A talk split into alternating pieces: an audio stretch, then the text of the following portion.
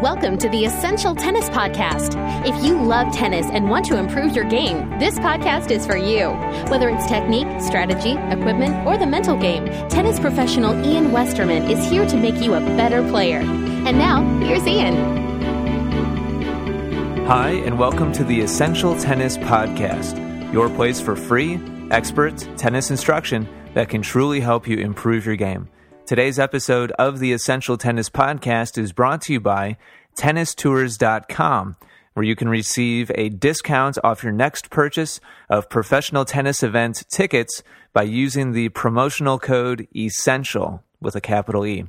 All right, thank you very much for joining me on today's episode of the podcast. I appreciate you taking the time to download the file and to listen to the show. Before we get started with today's topics, I'd like to do a quick shout out to some very special people that spent a weekend with me this past weekend in Baltimore, Maryland.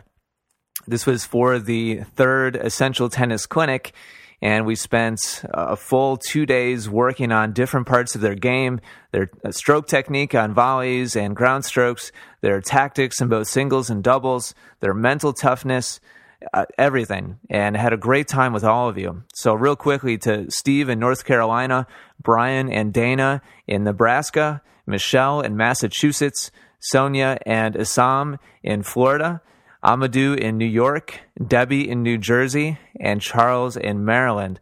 Had a really great time working with all of you.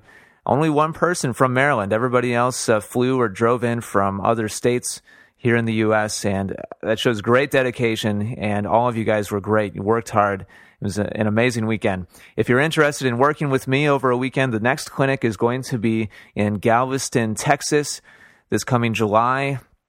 I believe it's the 18th, 19th, and 20th. And there's only one spot open for that. So if you'd like to work with me this July in Texas, shoot me an email at ian at essentialtennis.com and maybe you can grab that last spot for the, the Texas Clinic. All right, let's get down to business. Sit back, relax, and get ready for some great tennis instruction.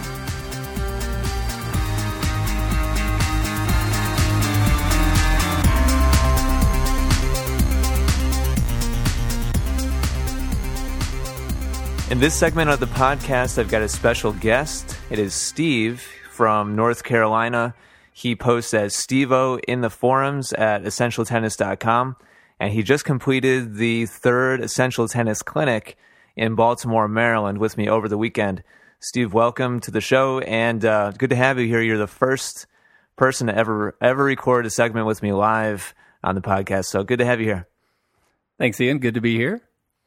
So, uh, the reason why Steve and I are doing a segment together is he's the writer of the fitness blog at essentialtennis.com. He knows what he's doing when it comes to working out and keeping your body in in peak condition. And we've got a good question coming from Rami in the Philippines. I'm going to go ahead and read that, and then I'll pretty much hand it over to Steve, and I'll ask a couple questions here and there. But Rami wrote to me and said, since last week I was watching my son playing in an age group tournament. He he is playing in categories 14 and under and 16 and under age boys. Playing conditions are harsh this summer here in the Philippines, it gets to be 38 to 40 degrees Celsius, which for those of you in the US, that's 103 degrees. Temperatures above our normal body temperature. I pity the kids. But you'd be able to discuss uh, the tips in handling this situation. Many thanks, Rami in the Philippines. So, yeah, obviously above average temperatures uh, for most of us here in the United States. And uh, I would guess for most people uh, in general, tennis players around the world. Uh, so it definitely uh, kind of uh, gives us a unique uh, challenge, especially for kids. I think it seems like you got to be pretty careful. Um, so, Steve, what, what what are some tips from you on, on how to handle this kind of heat and and be safe out there while competing on the tennis court? Yeah, and, and thanks, Rami, for the great question. Um, you, you, bring up an important point. It is really difficult to play in those conditions. Um, the first thing uh, and main thing that you want to be aware of is is uh, the hydration factor. You can get um, really dehydrated quickly. I know it's very humid in the Philippines. I've got a couple friends that are from there, um, so you want to be aware of a couple things. The first is going to be proper prehydration. You want to, uh, and, and this begins n- not the day of, but the day before. And a couple days leading up to as well. You want to make sure that um, you, you are drinking as much water as you are comfortable and have the kids drink as much water as is comfortable for them to drink. Um, an eight ounce glass of water every hour is probably adequate. Uh, the body is able to eliminate uh, eliminate up to 32 ounces of water uh, per hour, and so uh, this is not. Um, it seem, may seem like a lot of liquid to be intaking, but it's really not. Um, you want to make sure that they're getting a good diet in. You know, some lighter foods as well. Um, you want to have them avoid caffeine, any kind of sodas or coffee, because caffeine can act as a diuretic. It causes the kidneys to um, increase urine production, which is going to obviously eliminate a, wa- a, lot of water from the body. Um, and uh, again, just hitting on the hydration issue the day of, you want to make sure they get up and um, drink plenty of water. Um, and make sure that they're drinking water continuously throughout the day, and and especially as they begin to uh, work out and exert themselves, um, at least every 10 to 15 minutes. Um, if if uh, give them a break uh, and let them get a you know two to three ounces or, or as much as they want to take, not too much, but um, you know definitely not more than you know eight to 10 ounces of water at a shot. But uh, give them frequent breaks, uh, and it, for any play lasting um, over an hour, you would want to add in an electrolyte beverage because at this point your body is really going to start getting depleted of sodium.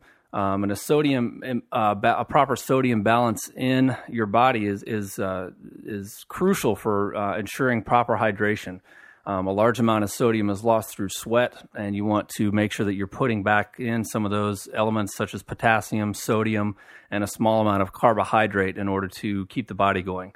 Um, these humid conditions um, what what a lot of people don't realize is that when it's very humid, uh, that acts against the body's natural cooling mechanism.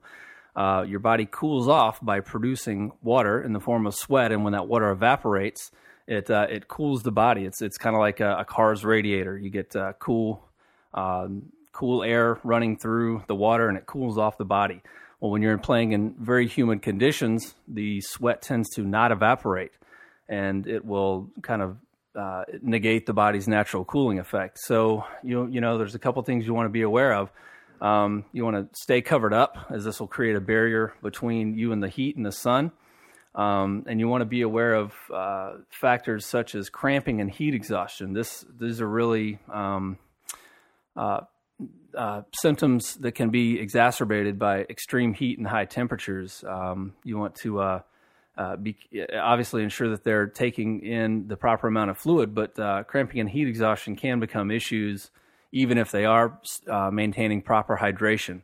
Um, some symptoms of uh, heat exhaustion are going to be paleness, nausea. You could have fatigue, dizziness, lightheadedness, even vomiting, fainting, um, cool, clammy skin. If you get to those kind of conditions, you definitely want to stop uh, activity immediately. Get them into the uh, into cool air if possible. Drinking moderate amounts of fluids and just let them cool down. So, uh, Stephen, extreme situ- uh, extreme cl- uh, climates or, or, situations like this with the the temperatures so high, is, is, it possible to still get those kind of symptoms even when properly hydrated, or is the the dizziness, you know, fainting, cold, you know, clammy skin, is that possible even with uh, proper hydration? It can be, just depending on the athlete's conditioning, um, body type, background, depending on how much work they've been doing, depending on you know what they may uh, may not have eaten. You know, if they're properly um, fueled with nutrition and food. Um, you know, sometimes you're, you're more susceptible to those things. Just um, you know, if you didn't get enough sleep, uh, many many factors can contribute to it. So yes, Ian, you can uh, even if you are having proper hydration, you can uh, you can have some of those things happen. So. All right. Uh, so what else besides the uh, the hydration? And you mentioned uh, the electrolyte beverages, trying to get some sodium.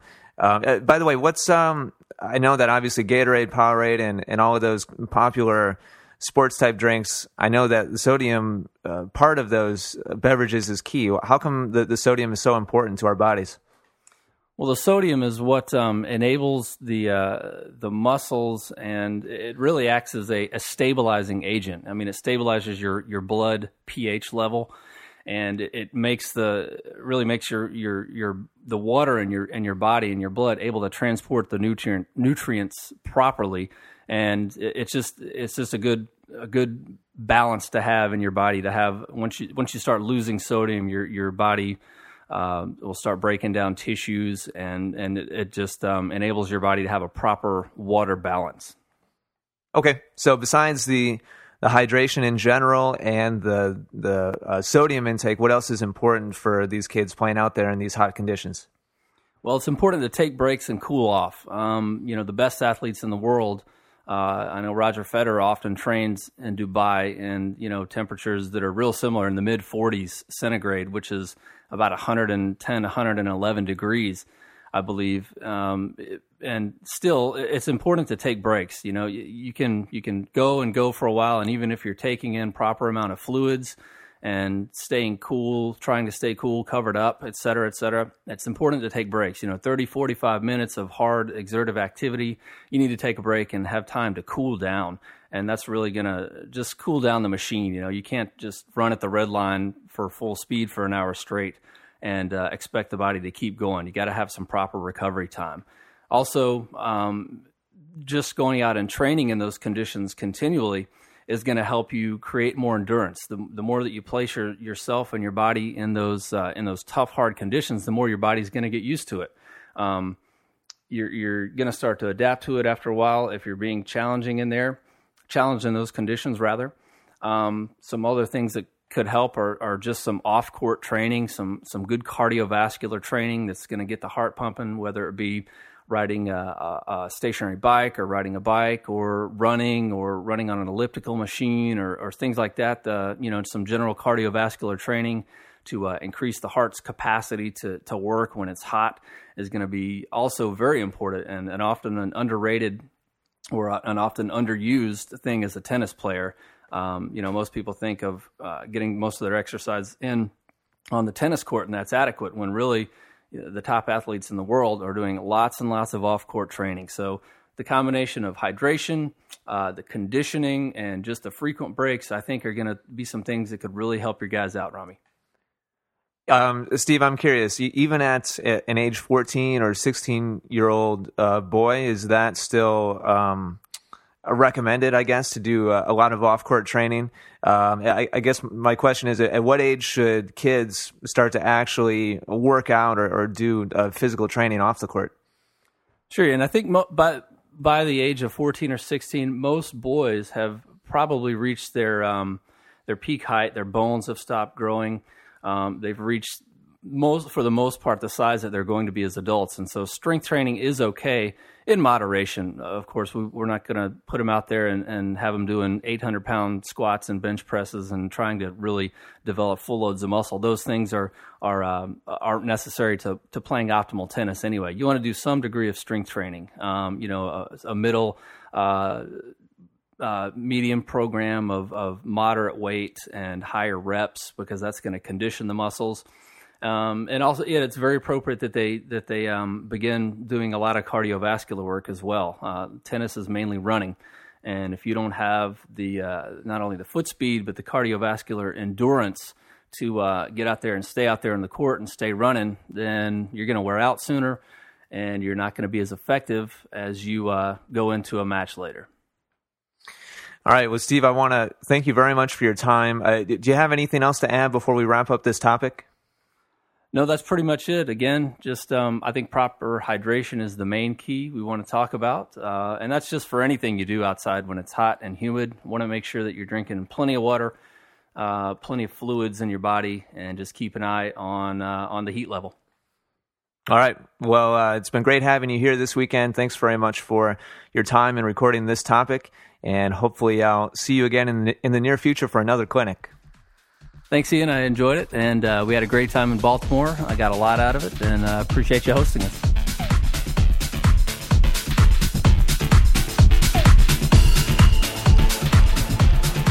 All right. Before we get going with our next question on this episode of the podcast, I want to remind you guys briefly about my sponsor of the Essential Tennis Podcast, and that is Championship Tennis Tours. You can find them at tennistours.com and they've been putting together individual tickets to professional tennis events, both WTA and ATP tours, and ticket packages, including accommodations and hotel to uh, the a wide variety of professional events all over the world, and that includes all four of the Grand Slams and a lot of the Masters 1000 Series tournaments. So if you're going to be traveling or going to a tournament in your hometown in the near future, definitely check them out. And if you use the promotional code ESSENTIAL with a capital E when you check out, you'll receive a discount off your purchase of professional tennis event tickets or travel packages for the next event that you go to. Please uh, show them your support for having them be the official sponsor of the podcast, and I really appreciate their support. Definitely uh, make sure that you check out the U.S. Open packages as well. Some really awesome packages. And when you purchase a U.S. Open package and use the promotional code Essential, you'll also get an invitation to a cocktail party in Times Square, which I'm going to be a part of live. Uh, so definitely check that out. Should be a good time. And uh, I'm looking forward to heading up to New York this year and possibly hooking up with a couple of you guys and, and having a, a cool event in Times Square during the tournament. So, tennistours.com. And again, the promotional code is essential when you check out. I thank them very much for their support of the Essential Tennis Podcast. All right, let's get going with our next topics. And they're going to come to us from Mark in the Netherlands. Thank you very much for writing, Mark. And he's got a couple of different questions having to do with changing your grip that I'd like to discuss. His first question, he's got three questions. I, I'm hopefully going to have enough time to get to all of them. But here's his first one. He said his question is all about the adjustment of the grip, and he has a few questions related to it. The first one is that somebody gave me a pointer that instead of changing my grip, I could also rotate my wrist a little. You would call it pronating, I think, because the rotation is not done by the wrist itself, but I think you know what I mean. Both adjusting the grip slightly and turning the wrist a little are done to prevent the ball from going long. My question is, what are the advantages of changing your grip as compared to rotating your wrist?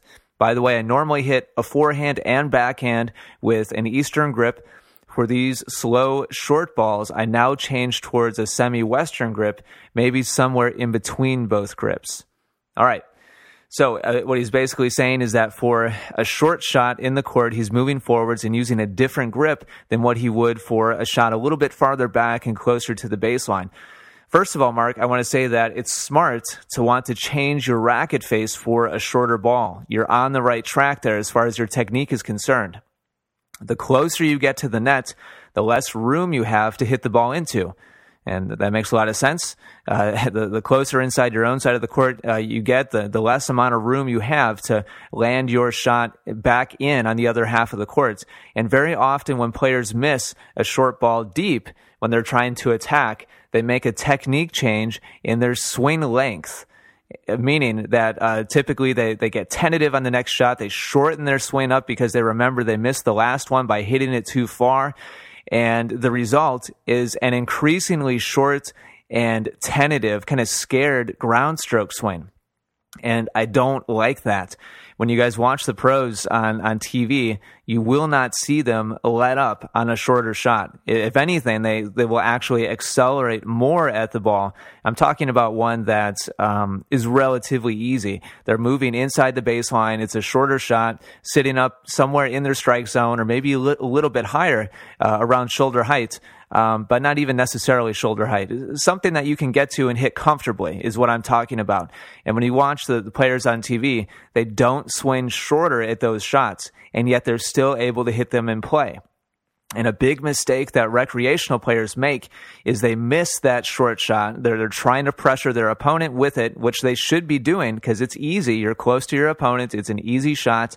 Uh, it's in your strike zone, and you should be trying to pressure them with that shot. And very often, recreational players miss this shot long, and they say to themselves, "Oh, that was too much. I hit it too hard. I was too aggressive." And that's not the way that I want you guys to think about it because when you think that way, you become more and more scared of hitting the ball, and you're not going to advance in your tennis game that way. Instead, you should make a full follow through at these types of shots. And the change you should make to keep the ball in play is to close your racket face more, meaning that your strains are now facing a little bit more towards the court than they were from back behind the baseline. But you should make the same follow through, the same swing that you would from a shot at the baseline uh, as, as you do on a shorter shot that you're moving well inside the baseline on.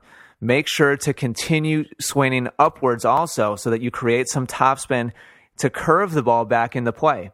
And I've talked about this on the podcast before. Uh, you should be making an upward swing to make that, that spin, which is going to curve the ball back into the court. And that's not going to happen if you shorten up your swing. And so the result here is a full, confident swing on any shot that many re- uh, recreational players are nervous about. And so, before I really answer your question, Mark, I, I just wanted to congratulate you on having the right idea there. I, am glad that you're you are thinking about simply closing the racket face a little more to keep the ball from going too far, and you're not being scared and nervous about missing it long. Uh, it sounds like you're continuing to follow through. I, I, I, just wanted to put that out there because some listeners might not have heard me talk about this before, and it's a really important concept to understand. So yes, you're correct. Closing the racket face um, is important. Now um, let's talk specifically about changing the grip versus uh, just turning your, your hand or your palm downwards to close the face. Closing the racket face does not involve turning your wrist. First of all, uh, that's important to understand. Uh, you're correct in pointing that out. It's pronation. Uh, as you said in your question. And pronation is specifically the rotation of your forearm meaning uh, your, your arm right below your elbow, your forearm is what actually pronates, and that turns your palm down towards the court surface. It's not your wrist. Go, go ahead and, and grip a tennis racket right out in front of you. Put it out in front of you like you're making contact uh, with the ball, and then move your wrist back and forth. And the racket will move back and forth. It, it won't twist up and down. Uh, that motion is accomplished with your forearms. Yes, you're correct. And that's what closes the racket face. Now, to, to get to answering your, your question specifically, no, I don't recommend changing your grip for a short ball and then changing it back again for a deep ball. This is much more complicated than simply closing the racket face with your forearm by pronating. When you change your grip, uh, many more things change than just the angle of your strings. And Mark points this out in, in a question that's going to come up in a second here. Uh, but when you change your grip, it's more than just the racket face that changes. You now need to actually use uh, essentially a different swing because you're going to have a little bit different contact points. Uh, it's going to be a different feeling swing because the mechanics all change uh, when you change your grip. It, be, it becomes essentially a different stroke. Now, the main elements of hitting a good ground stroke are still the same, but changing your grip is a big change and it, it, causes you to have to change many other things at the same time. It's not just the racket face. That's going to be my main point here.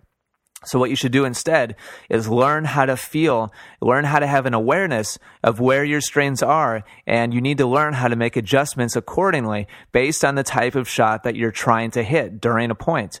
Uh, in other words, a deep rally shot in a really short uh, kind of put away ground stroke are uh, we're looking for a very different result on that deep on that deep ground stroke. We're trying to really get the ball up into the air, keep the ball deep back to your opponents again, and so you have a, a really long distance to make the ball travel. On that short ground stroke, where you're trying to pressure your opponents, you're trying to do something very different. You're trying to attack, and we're not trying to get the ball up into the air and get it to travel nearly as far. It's it's much shorter and you need to learn how to change your racket face between those two different types of shots and everything in between while using the same grip. You need to learn how to achieve those different range of shots using one grip. And you're going to accomplish that by making small adjustments in the racket face, the angle of the strings when you make contact. And, and a, a small change makes a big difference. So in my opinion, changing the grip is not necessary. It's just going to overcomplicate things. I would much more recommend that you find the grip that's most comfortable for you in general, whether it be Eastern forehand grip, semi-Western forehand grip, or an Eastern backhand grip, um, whatever feels most comfortable comfortable for you in general. Stick with that, and then practice uh, creating different types of results using that same grip. Now, let's go ahead and move to, to Mark's second question. My so- second question is about attacking these slow short balls with your backhand. I found that that um, hitting a backhand with a semi-western grip is much more difficult. What would be a reason to stick? Uh, I'm sorry. Would that be a reason to stick to an eastern backhand grip and pronate instead? I discovered the same semi Western grip also helps me for deep, high topspin shots, so very different shots from the short, uh, slow ones. You don't hear a lot about players that change their forehand grips during a game. Would you recommend that in general, or would it be confusing because the swing and contact spot would also change?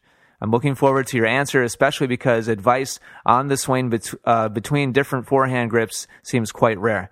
All right, we got a couple different questions in, in here.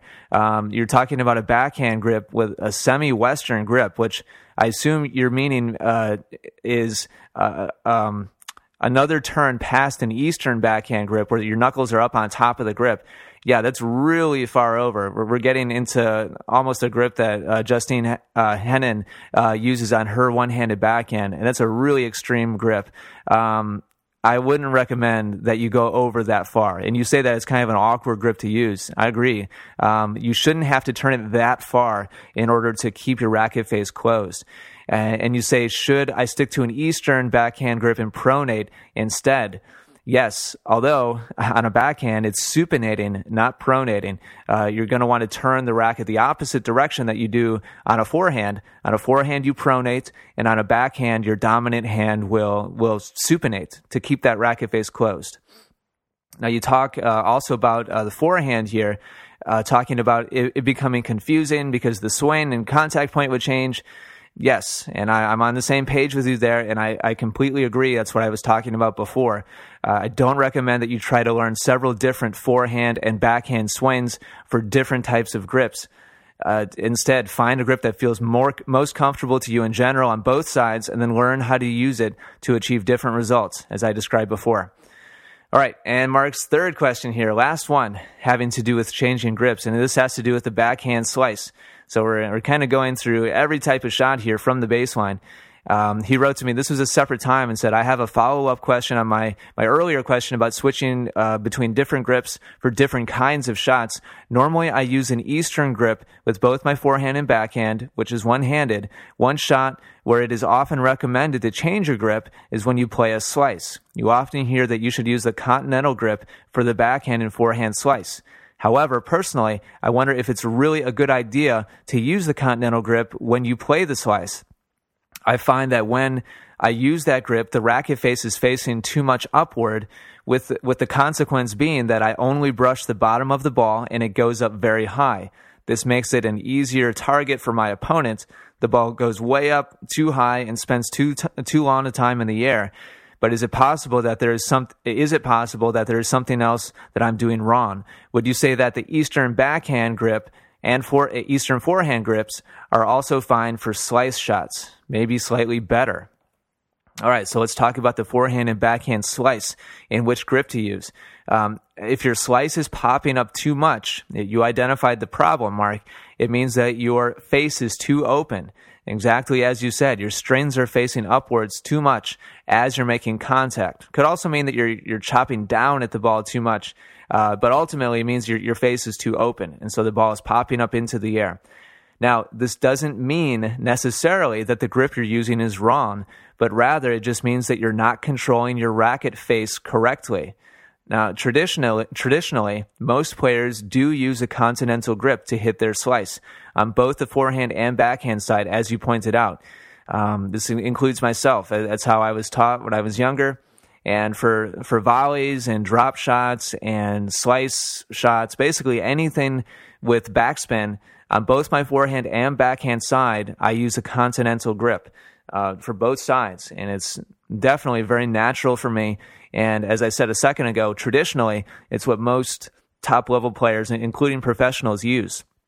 Recently, I've started noticing that pros are, are using other grips to hit their, their backhand slice. Uh, specifically, I've noticed that Nadal and Murray both use a different grip from a, uh, a continental grip.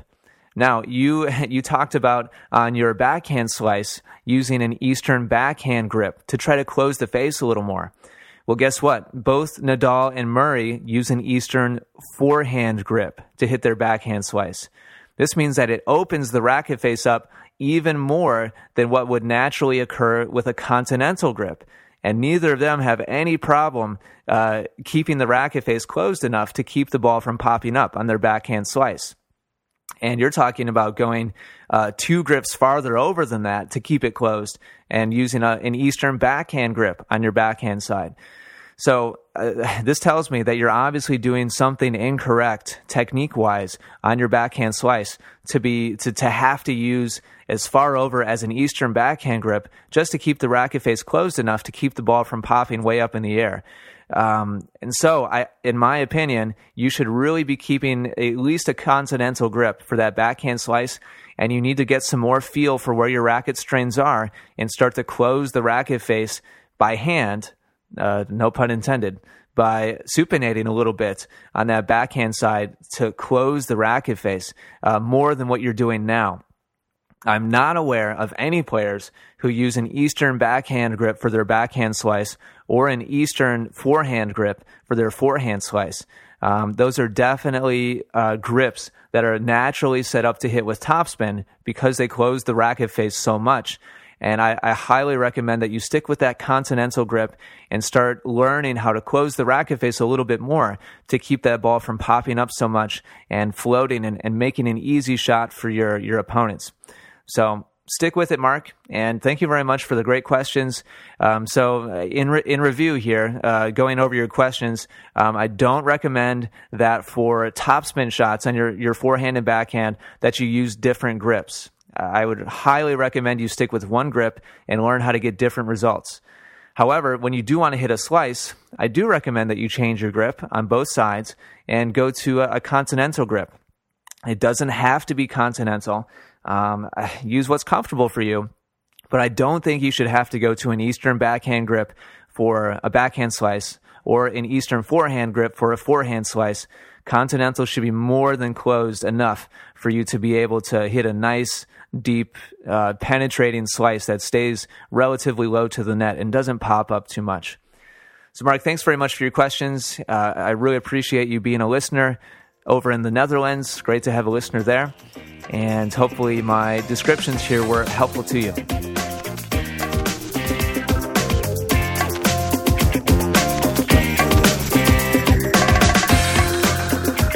All right. That does it for episode number 120 of the Essential Tennis Podcast. Thank you very much for joining me today. I appreciate it. Make sure to check out the Essential Tennis Podcast on iTunes in the music store, where you guys can subscribe for free and get the new show every week automatically downloaded to your computer. And you can transfer it right to your iPod or iPhone or iTouch or uh, iPad uh, from uh, from iTunes, uh, which is pretty cool. Automatically get those downloaded. I'm going to be uh, signing off here and then going to watch the U.S. Uh, not the U.S. Open, the French Open, which I've enjoyed watching so far. I'm really looking forward to the second week. And by the way, myself and Will Hamilton over at FuzzyYellowBalls.com are going to be doing another live webcast during the French Open final this coming Sunday uh, during the final. Hopefully, it's going to be a Federer and Nadal final, which would be awesome. Uh, but it's going to be this coming Sunday, and I think we're going to start at 8:30 a.m. Uh, Eastern time here on the East Coast of the United States, uh, which makes it very early for my friends over on the the West Coast. Uh, but hopefully, you guys get up to watch it live, and you can check out the live video stream of myself and Will doing match commentary and uh, chat room at the front page of essentialtennis.com or at fuzzyyellowballs.com also. All right, that does it for this week's show. Thank you very much, guys, for tuning in. Take care and good luck with your tennis.